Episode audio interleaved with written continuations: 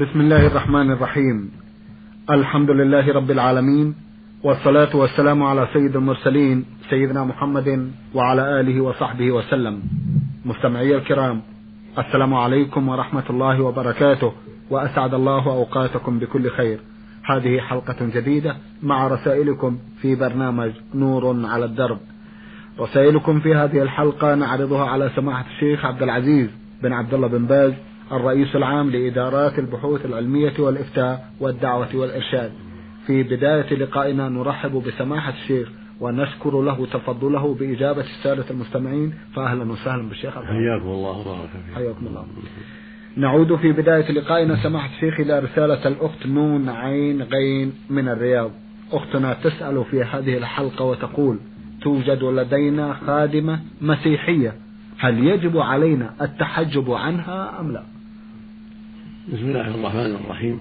الحمد لله وصلى الله وسلم على رسول الله وعلى آله وأصحابه ومن اهتدى بهداه. أما بعد أولا يجب أن نعلم أنه لا يجوز استخدام الكفرة إلى هذه الجزيرة لا من النصارى ولا من غير النصارى كالبوذيين وغيرهم والهندوس ونحو ذلك لأن الرسول صلى الله عليه وسلم أمر بإخراج الكفرة من هذه الجزيرة. وأوصى عند موته صلى الله عليه وسلم بإخراجه من هذه الجزيرة. وهي المملكة العربية السعودية واليمن ودول الخليج كل هذه جزيرة عربية.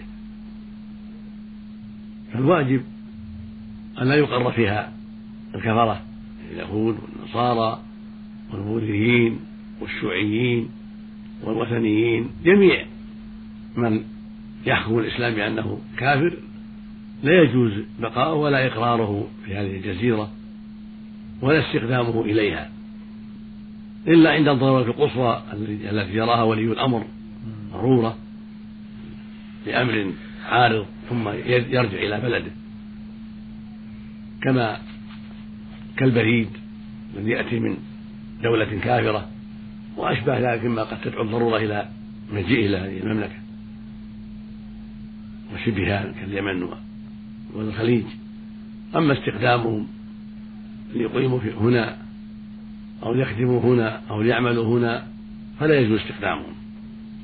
بل يجب أن يكتفى بالمسلمين في كل مكان. وأن تكون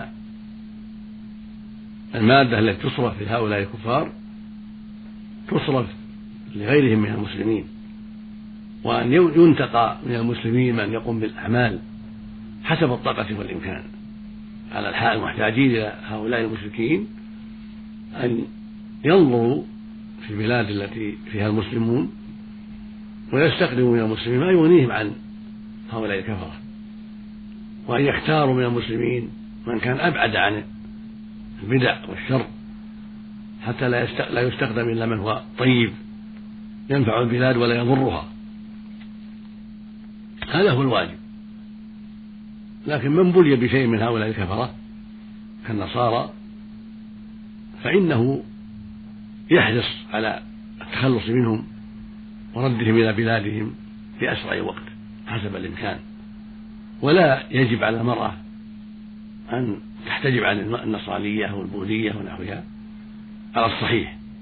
ذهب بعض أهل العلم إلى أن المسلمة تحتجب عن الكافرات لقوله سبحانه في سورة النور أو نسائهن. لما ذكر من تمنع من إبداع الزنا لا قال ولا يبنين زينتهن إلا لبعولتهن وآبائهن أو آباء بعولتهن أو إخوانهن أو بني إخوانهن أو بني أخواتهن أو نسائهن. قال بعض أهل العلم نسائهن يعني المؤمنات.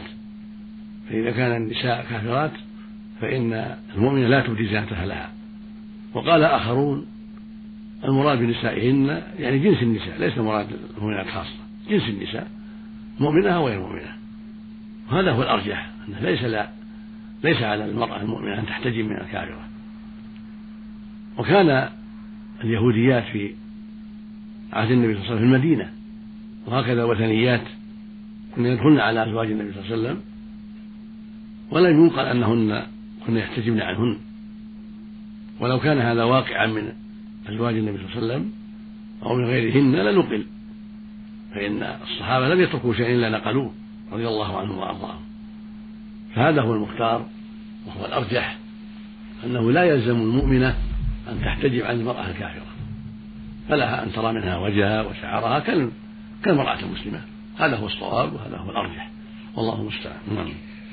جزاكم الله خيرا. أختنا أيضا تسأل عن قول الرسول صلى الله عليه وسلم مائلات مميلات.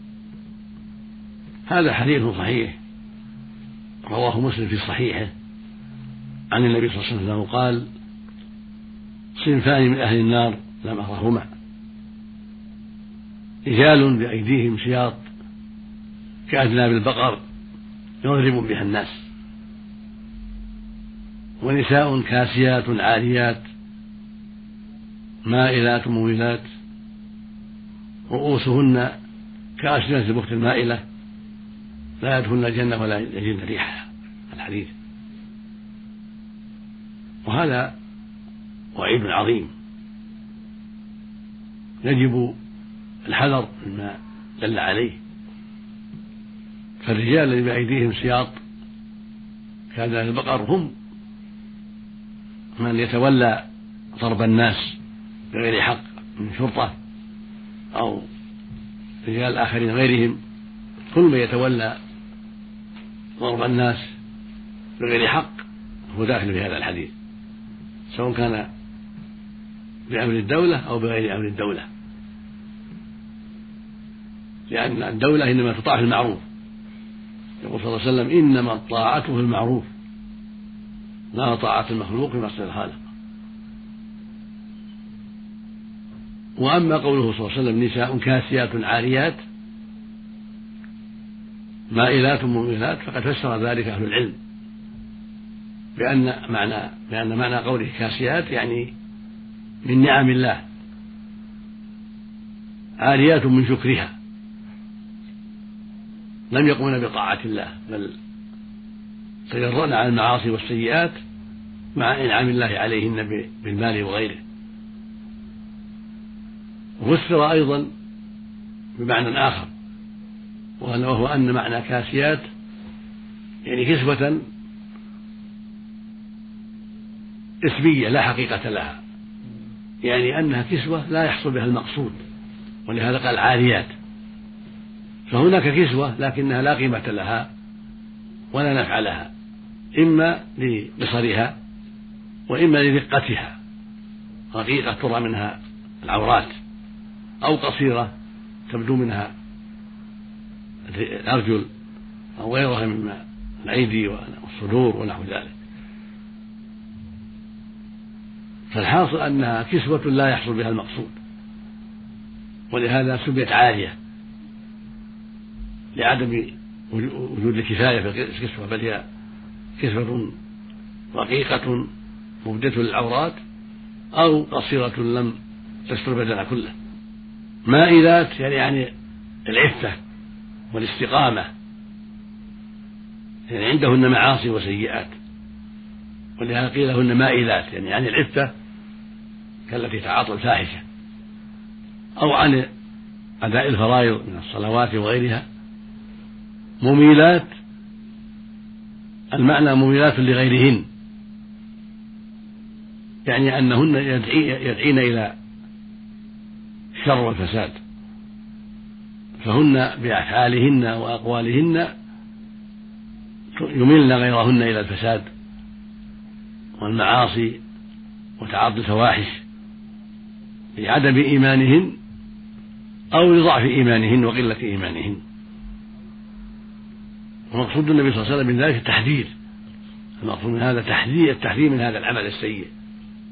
والتحذير من اتخاذ هؤلاء الموصوفات صديقات أو جليسات بل يجب تحذيرهن والإنكار عليهن وألا يتخذن جليسات ولا صديقات وهن بهذه الحال.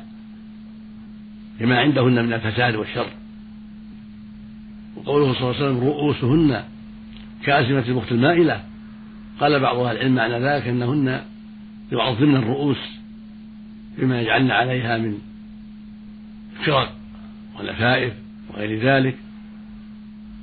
حتى تكون مثل أسنة البخت المائلة. والبخت نوع من الإبل. لها سنامان. بينها بينهما شيء من الانخفاض. هذا ماء إلى جهة وهذا ماء إلى جهة. طرفه ماء إلى جهة وطرفه ماء إلى جهة. فهذه هؤلاء النسوة لما عظمنا رؤوسهن وكبرنا رؤوسهن بما يجعلن عليها أشبهنا هذه الأسلمة. ولا يدخل الجنة ولا يجد ريحة وعيد شديد يفيد الحذر. ولا يلزم من ذلك الكفر ولا خلودهن في النار كسائر المعاصي. هذا وعيد. فإذا كنا مسلمات ولكن تعاطينا هذه الفواحش هذا من أسباب إلى النار والعقاب في النار بقدر معاصيهن. ولا يخلدن في النار إذا كنا مسلمات. موحدات لله عز وجل مؤمنات بالرسول صلى الله عليه وسلم لا يخلدن في النار. ولكن هن متوعدات بهذا الوعيد الشديد على معاصيهن وسيئاتهن. وأهل السنة والجماعة يقولون إن العاصي ولو دخل النار لا يخلد. هو على خطر لكن لا يخلد إذا دخلها بل يعذب على قدر على قدر معاصيه التي مات عليها لم يتب. ثم يخرجه الله من النار بعد بعد التمحيص والتطهير إلى الجنة. هذا هو قول أهل السنة والجماعة خلافا للخوارج والمعتزلة. الخوارج والمعتزلة يقولون إن من دخل النار يخلد فيها مطلقا وهذا قول باطل وضلال. فعند المعتزلة وعند الخوارج أن الزاني مخلد في النار والزانية مخلدة في النار والسارق مخلد في النار. وعاقل والديه مخلد في النار والقاطع رحمه مخلد في النار والمرابي مخلد في النار إذا دخلها كلهم لأنهم عندهم هذه المعاصي توجب النار. والخلود فيها أبد الآباد كالكفار نعوذ بالله من ذلك. وهذا قول فاسد عند أهل السنة خطأ. قد ثبت عن الرسول صلى الله عليه وسلم وقد تواترت عنه الأخبار أن العصاة يخرجون من النار وأنه يشفع فيهم النبي صلى الله عليه وسلم ويشفع فيهم المؤمنون ويشفع فيهم أفراطهم وتشفع الملائكة فيخرج الله من النار. كل من كان في قلبه مثال حبة خردل مثقال حبة خردل من إيمان مثقال شعيرة من إيمان مثقال برة من إيمان. المقصود أن المقصود أن أهل المعاصي الموحدين المسلمين الذين دخلوا النار بمعاصيهم وهم ليسوا كفارا فإنهم لا يخلدون في النار بل متى دخلوها؟ عذبوا فيها بقدر الجرائم التي ماتوا عليها وبعد التطهير والتمحيص يخرجهم الله من النار فضلا منه سبحانه وتعالى. إما بشفاعة الشفعاء وإما بمجرد فضله ورحمته سبحانه وتعالى من دون شفاعة أحد. فضلا من الله عز وجل. هذا هو الذي عليه أهل السنة والجماعة من أصحاب النبي صلى الله عليه وسلم ومن أتباعهم بإحسان رضي الله عنهم نعم بارك الله فيكم. هنا رسالة وصلت إلى البرنامج بتوقيع مجموعة من الإخوة يقولون بعض المصلين بحي دار النعيم ببور سودان من السودان. إخواننا يقولون ذات يوم في مسجدنا خطب علينا أحد مدعي العلم بعد أن صلى بنا صلاة الظهر. بدأ الحديث قائلا إن رسول الله صلى الله عليه وسلم حينما توفيت زوجته خديجة ذبح عليها ناقته وأقام عليها الفراش لمدة ثلاثة أيام. وقال إن ذلك جاء في حديث رواه قتادة الصحابي. ثم ساق حديثا آخر رفض أن يبين راويه قال قال رسول الله صلى الله عليه وسلم أنا شجرة وعلي ساقها وفاطمة فروعها والحسن والحسين ثمارها. ثم أورد حديثا ثالثا قال فيه إن رسول الله صلى الله عليه وسلم صادفه يوما بأحد جبال مكة رجل يهودي فقال له ألم تؤمن بي؟ قال اليهودي لا لا أؤمن بك. فقال له ادع تلك الشجرة. فقال لها إن محمدا يدعوك. فجاءت إليه تظلله بأغصانها وتجر جذورها. فقال لها من أنا؟ قالت إنك محمد رسول الله. فنطق اليهودي بالشهادتين بعد مشاهدة هذه المعجزة. ثم صعدت الشجرة إلى السماوات وطافت حول العرش والكرسي واللوح والقلم وطلبت من الله الإذن لها بالصلاة على النبي صلى الله عليه وسلم. وقال إن اليهودي قبل كفي وقدمي رسول الله صلى الله عليه وسلم. ثم ساق قصة أخرى فقال إن عثمان بن عفان رضي الله عنه وجد رجلا يطوف بالكعبة فقال له إنك زان. فقال له كيف عرفت ذلك؟ قال عرفته في عينيك. فقال الرجل أنا لم أزن ولكني نظرت إلى يهودية. فقال الرجل لعثمان رضي الله عنه وهل عرفت ذلك بالوحي؟ قال لا ولكنها فراسة المؤمن. ولما طالبناه بالأدلة كاد أنصاره أن يفتكوا بنا. نرجو أن نعرف رأي الشرع فيما قاله هذا الرجل. وعن هذه القصص التي جعلها موعظة يوعظ بها الناس مفضلا إياها على سواها من المواعظ المفيدة والنافعة. جزاكم الله خيرا. وديلوا الرسالة بقولهم. نود أن تعرض أسئلتنا على سماحة الشيخ عبد العزيز بن باز. هذه الأخبار التي ذكرها هذا الواعظ كلها باطلة كلها مكذوبة على النبي صلى الله عليه وسلم كلها لا أصل لها. فلم يفعل عزاء لما توفيت خديجة رضي الله عنها ولم يذبح ناقة ولم يدعو الناس إلى عزاء كما يفعل بعض الناس اليوم. كل هذا لا أصل له. رضي الله عن خديجة وأرضاها كان يدعو لها كثيرا. وكان في بعض الأحيان يذبح الشاة ويوزعها على خلائلها على خليلاتها وصديقاتها من باب الهدية والإحسان يدعو لها ويحسن إليها بالدعاء. أما أنه فعل عزاء لما ماتت وذبح ناقة أو نحو ذلك هذا كله لا أصل له كله كذب. وهكذا قوله إنه شجرة وإن علي ساقها وإلى آخره كل هذا باطل لا أصل له وليس بصحيح. وهكذا ما ذكر عن اليهودي عن الشجرة التي نطقت وقالت إن أنه أنه رسول الله وأن الله أنطقها وأنها عرجت إلى السماء وطافت حول العرش كل هذا لا أصل له. كله باطل وكله كذب. من كذب المفترين المجرمين. وهكذا ما يروى عن عثمان أنه قال لرجل إن إنك زاني وأن عرف هذا من عينيه كله باطل ولا أساس له من الصحة. وقتادة ليس بصحابي بل هو تابعي من التابعي وليس من الصحابة. المقصود أن هذه الأخبار الأربعة كلها باطلة كلها لا صحة لها عن النبي صلى الله عليه وسلم وليس الرابع صحيح عثمان ولا أساس لذلك بل هو من كذب الكذابين. لكن صح النبي صلى الله عليه وسلم في أحاديث أخرى أنه دعا بعض الشجر فجاء وهو من علامات النبوة. كان ذات يوم أراد أن يقضي حاجة له فدعا شجرتين فالتأمتا وجلس بينهما حتى قضى حاجته.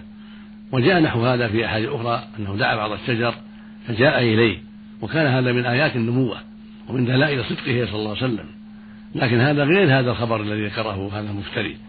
لأنها قالت كلمت وأنها قالت أنت محمد. لا إنما أجاب الدعوة لما دعاها عليه الصلاة والسلام وحضرت وأما أن تكلمت وقالت أنت محمد أو كذا أو شهدت أن محمد رسول الله أو أنها عرجت إلى السماء وطافت حول العرش كل هذا لا أصل له كله باطل. فينبغي التحرز من هؤلاء وينبغي للواعظ إذا وعظ يذكر الناس بما ينفعهم في دينهم من الأحاديث الصحيحة أو من آيات القرآن فيذكر الناس بكتاب الله عز وجل. ويعظهم بذكر بذكر الآيات التي فيها وعظهم وتذكيرهم فيما يتعلق بما أوجب الله وبما حرم الله. هكذا يذكر لهم الأحاديث الصحيحة التي رواها البخاري أو رواها مسلم أو رواها أهل السنن أو غيرهم من أهل الكتب المعتمدة بالأسانيد الصحيحة. هكذا المؤمن إذا وعظ إخوانه يتحرى الأحاديث الصحيحة يتحرى الآيات التي فيها وعظ الناس وتذكيرهم أما أن ينظر في الأخبار الموضوعة والمكذوبة التي لا زمام لها ولا خطام فلا ينبغي ذلك لا ينبغي يتكلم بها ولا ينبغي يعظ الناس بها بل يجب الحذر منها والابتعاد عنها. ويقول النبي صلى الله عليه وسلم في الحديث الصحيح من حدث عني بحديث وهو يرى أنه كذب فهو أحد الكاذبين. في اللفظ الآخر وهو يرى يعني يعلم أنه كذب فهو أحد الكاذبين. فلا يجوز للمؤمن أن يحدث بأحاديث يعلم أنها كذب أو يعتقد أنها كذب أو يغلب على ظنها كذب ابدا. يجتنبها إلا إذا أراد التبيين والإيضاح أنها باطلة. إذا حدث بها ليبين بطلانها وأنها مكذوبة فلا بأس. وقال عليه الصلاة والسلام من قال علي ما لم أقل فليتبوأ مقعده من النار. فالأمر خطير وعظيم. فالكذب على النبي صلى الله عليه وسلم. ليس الكذب عليه مثل الكذب على غيره. وإن كان الكذب خبيثا ومحرا وممنوعا لكن الكذب على النبي صلى الله عليه وسلم أعظم من الكذب على غيره. ومن أعظم الكبائر ومن أعظم المعاصي والسيئات. نسأل الله السلامة. نعم. جزاكم الله خيرا. أيضا نفس الإخوة سماحة الشيخ لهم رسالة أخرى حول هذا المسجد الذي صلوا فيه وهو مسجد العجيلاب حي دار النعيم بور سودان. إخواننا يقولون أيضا وقف أمامهم أحد الخطباء ونصحهم بعدم الاستماع إلى تفسير القرآن وشرح الأحاديث النبوية. وطلب إليهم الاقتصار إلى كتب الفقه وبالأخص كتاب الأخضري والعشماوي والعزية أو كذا لما في تلك الكتب من أحكام نعم. العزية نعم أو العزية نعم. لما في تلك الكتب من أحكام الطهارة والعبادات ولأنها هي الأصل حسب زعمه وما سواها فروع وحضهم على بعض البدع مثل اللهم صل أفضل صلاة وبالمصطفى والمرتضى أو المرتضي وابنيهما وفاطمة وبر الصلوات المكتوبة. فهل محق هذا المرشد الديني فيما قال؟ وفي هذا المسجد تمارس كثير من البدع والتوسلات بالرسول صلى الله عليه وسلم وبعض الصالحين. ولا يقدم القائم على هذا المسجد إلا من يعتنق الطريقة الختمية علما بأن اتباع هذه الطريقة وغيرها من الطرق الصوفية لا يتعلمون القرآن ولا يحسنون حتى قراءة سورة الفاتحة. ويستمر على هذا المنوال سماحة الشيخ ويرجو النصح والإرشاد لو تكرمتم. لا ريب أن هذا العمل عمل منكر ولا ينبغي اتباع الطريقة الختمية لأنه بلغنا عنها أنها تقر دعوة غير الله والشرك بالله سبحانه وتعالى. فالواجب اجتنابها والحذر منها ونصيحة المعتنقين لها بأن يتقوا الله ويعبده وحده ويسأله وحده سبحانه وتعالى ولا يسأل سواه. فالله سبحانه هو الذي يدعى ويرجى جل وعلا. هو القائل سبحانه وأن المسائل الله فلا تدعو مع الله أحدا. هو القائل عز وجل ولا تدعو من دون الله ما لا ينفعك ولا يضرك. فإن فعلت فإنك إذا من الظالمين.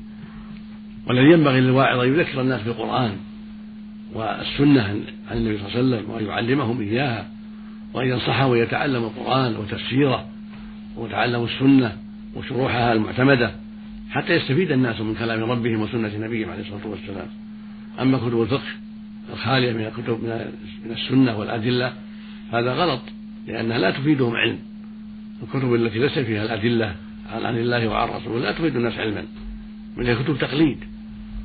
فالعالم يعلم الناس الكتب اللي تنفعهم يعلم الناس قراءة الكتب اللي فيها الفائدة. وأعظم ذلك أن يعلمهم القرآن وأن يدعوهم يدعوهم إلى العناية بالقرآن الكريم. حفظا وتلاوة وتدبرا وتعقلا وعملا. فهو أعظم كتاب وأشرف كتاب. فعلى المسلمين أن يتعلقوا به ويتعلموه ويدرسوه ويتلوه حق التلاوة ويتدبروه ويتعقلوه. كما قال الله سبحانه وتعالى إن هذا القرآن يهدي للتي هي ويقول سبحانه كتاب أنزلناه إليك مبارك ليدبروا آياته وليتذكر أولو الألباب. ويقول سبحانه أفلا يدبرون القرآن ما على قلوب أقفالها. ويقول سبحانه وهذا كتاب أنزلناه مبارك فاتبعوه واتقوا لعلكم ترحمون. فكتاب الله فيه الهدى والنور. جعله الله هدى للناس. قل هو للذين آمنوا هدى وشفاء. وهكذا سنة الرسول صلى الله عليه وسلم. تفسر القرآن وتبين معانيه. فعلى أهل العلم أن يذكروا الناس بذلك. وأن يحثوهم على التمسك بالقرآن والسنة. وبيان معانيهما. والعناية بتفسير القرآن. وشروح الحديث المعتمدة التي تفيد الناس وتنفعهم كفتح الباري وشرح النووي وأشباهها من الكتب سبل السلام الأوطار وكتب مفيدة نافعة للناس. وما في وما في بعضها من أخطاء. فطالب العلم ينبه عليه ما في بعض الشروح وبعض التفاسير من الأخطاء. يجب على أهل العلم من أهل السنة وأهل العقائد الطيبة أن ينبهوا عليه عند تلاوة التفسير وعند تلاوة شروح الحديث ينبهون الواجب التنبيه على ما قد يقع من أخطاء في التفسير أو في الأحاديث وشرحها أو فيما يتعلق بالعقيدة والصفات.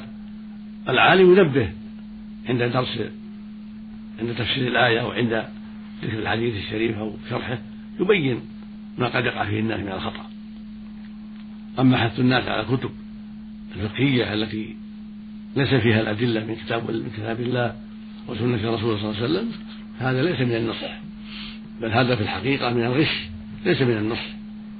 وعلى طالب العلم أن ينصح الناس بما ينفعهم على الطريقة التي سلكها أهل السنة والجماعة في بيان معاني كلام الله ومعاني كلام رسول الله صلى الله عليه وسلم والنصيحة في ذلك. ويعلم العامة ما يحتاجون إليه في أمور دينهم. نعم. بارك الله فيكم. سماحة الشيخ في ختام هذا اللقاء أتوجه لكم بالشكر الجزيل بعد الله سبحانه وتعالى على تفضلكم بإجابة السادة المستمعين وآمل أن يتجدد اللقاء وأنتم والمستمعون على خير. نرجو ذلك. الحمد مستمعي الكرام كان لقاؤنا في هذه الحلقة مع سماحة الشيخ عبد العزيز بن عبد الله بن باز الرئيس العام لإدارات البحوث العلمية والإفتاء والدعوة والإرشاد. من الإذاعة الخارجية سجلها لكم أخونا مطر محمد الغامدي. شكرا لكم جميعا وسلام الله عليكم ورحمته وبركاته.